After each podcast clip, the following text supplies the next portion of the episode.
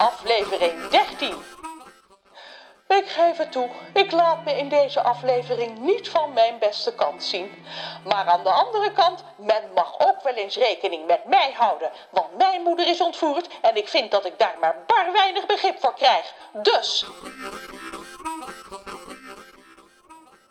Zeg eens wat, Reus, roept Trudy door de telefoon.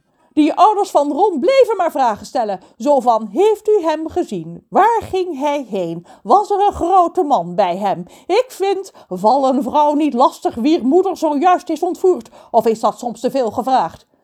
De Trudy op de wang van Reus, die net als hij blosjes op haar wangen kreeg toen Kraai... Reus is op Trudy, riep, zwaart nu woest met haar staart en balt haar vuisten. Ron wordt boos. Mijn ouders zijn gewoon bezorgd, roept hij want ook al vindt hij ze soms irritant, het zijn wel zijn ouders. Dat is toch geen reden om mij lastig te vallen, roept Trudy terug. Mij, een kwetsbare, alleenstaande dame in badpak. Ophouden, ik kan niet tegen ruzie, krast Kraai vanaf de achterbank. Ik heb een sigaret nodig. Reus, je moet nu stoppen bij een benzinepomp. Ah! Stil iedereen, straks krijgen we nog een ongeluk, komt Reus tussen beiden, terwijl hij zijn ogen strak op de weg houdt. Trudy, waar zijn de ouders van Ron nu? vraagt hij. Trudy's stem klinkt opeens aarzelend. Eh, ik ben bang dat ik mijn mond voorbij heb gepraat, om van het gezeur af te zijn. Toen ze voor de tiende keer vroegen of ik jullie had gezien, heb ik geloof ik per ongeluk ja gezegd. En toen ze daarna vroegen in welke richting jullie waren vertrokken, heb ik zonder dat ik dat wilde ze de juiste kant op gewezen. Trudy, hoe heb je dat nou kunnen doen? Reus kijkt geschrokken naar de telefoon die Ron nog altijd in zijn hand heeft.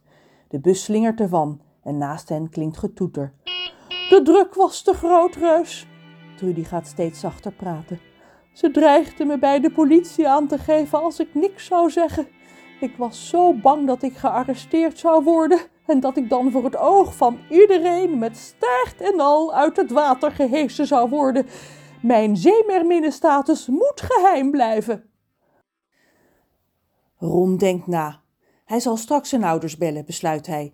Dan zal hij zeggen dat ze zich echt geen zorgen hoeven te maken. Hij gaat alleen even Trudy's moeder redden en dan weer naar huis. Misschien kan hij dan zelfs met zijn moeder en vader uit eten gaan om de goede afloop te vieren. Dan zou hij spaghetti of macaroni bestellen. Ruis, jij weet overal wat op, onderbreekt Trudy Rons gedachten. Jij weet vast hoe je die ouders voor kunt blijven. Ik hoop het, Trudy, zucht Reus. Het is nog tien kilometer tot Schijmuiden, ziet Ron op een bord boven de weg. Wacht eens even. Reus klinkt opeens een stuk vrolijker. Vlak voor Schijmuiden is een dorp waar een maat van me woont. Hij heeft een busje. Dan laten we deze bus bij hem achter en rijden we verder in de zijne. Dat vindt hij vast goed. Zo brengen we de ouders van Ron op een dwaalspoor. Bovendien heeft die maat een café waar we even kunnen uitrusten. En kunnen roken, roept Kraai, die van enthousiasme weer tegen het dak van de bus vliegt. Dat zullen we nog wel zien, zegt Reus. En bij de afslag kwabberblik rijdt hij de snelweg af.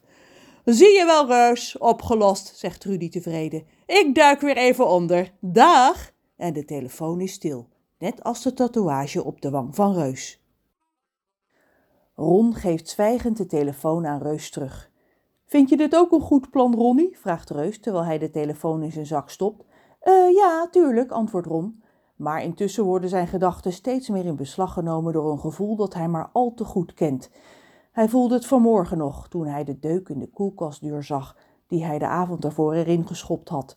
En hij voelt het elke keer als hij met zijn vader iets leuks gaat doen en hij daar dan niks aan vindt. Terwijl hij dat wel leuk zou moeten vinden, want hij ziet zijn vader alleen in het weekend en dan ook nog om de week. Het schuldgevoel stroomt met liters tegelijk zijn gedachten binnen, alsof iemand een kraan heeft opengedraaid. Ron voelt dat zijn keel dik wordt en dat zijn ogen gaan prikken, terwijl Reus de bus kwabberblik inrijdt. Langs de weg staan huizen die allemaal op elkaar lijken. Ron ziet bruine baksteen, vitrages voor de ramen en voortuinen vol stoeptegels met hier en daar een tuinkabouter. Ze passeren een benzinepomp. Ja, sigaretten! Stoppen, Reus! roept Kraai opgewonden. Maar Reus rijdt door en Kraai begint weer mopperend heen en weer te lopen op de achterbank. Even later stuurt Reus de bus naar rechts en stopt voor een staakerven van donkerbruin verweerd hout. Bovenop wappert een vlag. Een piratenvlag ziet Ron. Op de zijkant zit een bord geschroefd waarop Café John staat. Naast de caravan staat net zo'n bus als die van Reus, alleen is deze glanzend zwart. De deur van de caravan gaat open en een man steekt zijn hoofd naar buiten. Het is een mager hoofd met een grote puntige neus eraan vast. Net een reiger, vindt Ron. De man bekijkt het bezoek in de witte bus argwanend, totdat hij ziet wie er achter het stuur zit. Hij lacht een paar grote gele voortanden bloot, steekt een klauwachtige hand op en loopt het trapje voor de deur af. Gaan jullie maar alvast naar John, ik doe mijn benen even aan, zegt Reus en hij zet de motor af. Ron, die zijn huilbui voelt verdampen, doet wat Reus zegt en Kraai hipt achter hem aan. John, heb je een sigaret voor me? roept de vogel terwijl hij naar de reigerman vliegt en op zijn schouder landt. John lag zijn grote tanden opnieuw bloot. Je hebt pech, Kraai, ik ben net gestopt, Ah, krast Kraai teleurgesteld is er dan niemand die een peuk voor me heeft? en hij vliegt de caravan binnen.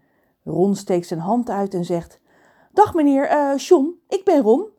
Dat rijmt, jongen, giechelt John met een hoog lachje. Hij schudt de hand van Ron en Ron moet denken aan het geraamte dat de meester een keer in de klas heeft laten zien. Het was van plastic en niet van een dood iemand, maar het had er toch griezelig uitgezien. Toen hij na afloop van de les de vingers van het geraamte aanraakte, voelde die bijna precies zo aan als de vingers van John. Alleen zijn die van John warm.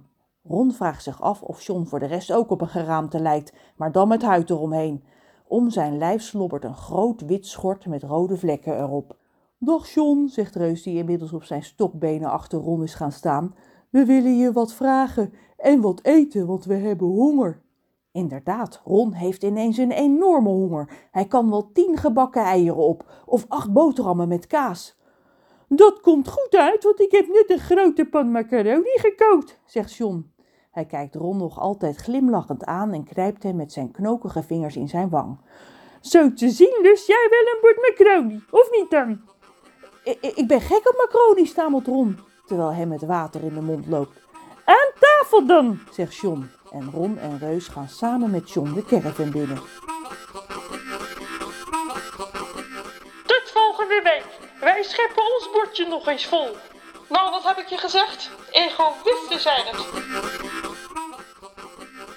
Ron een tattoo is geschreven en geproduceerd door Margot de Graaf.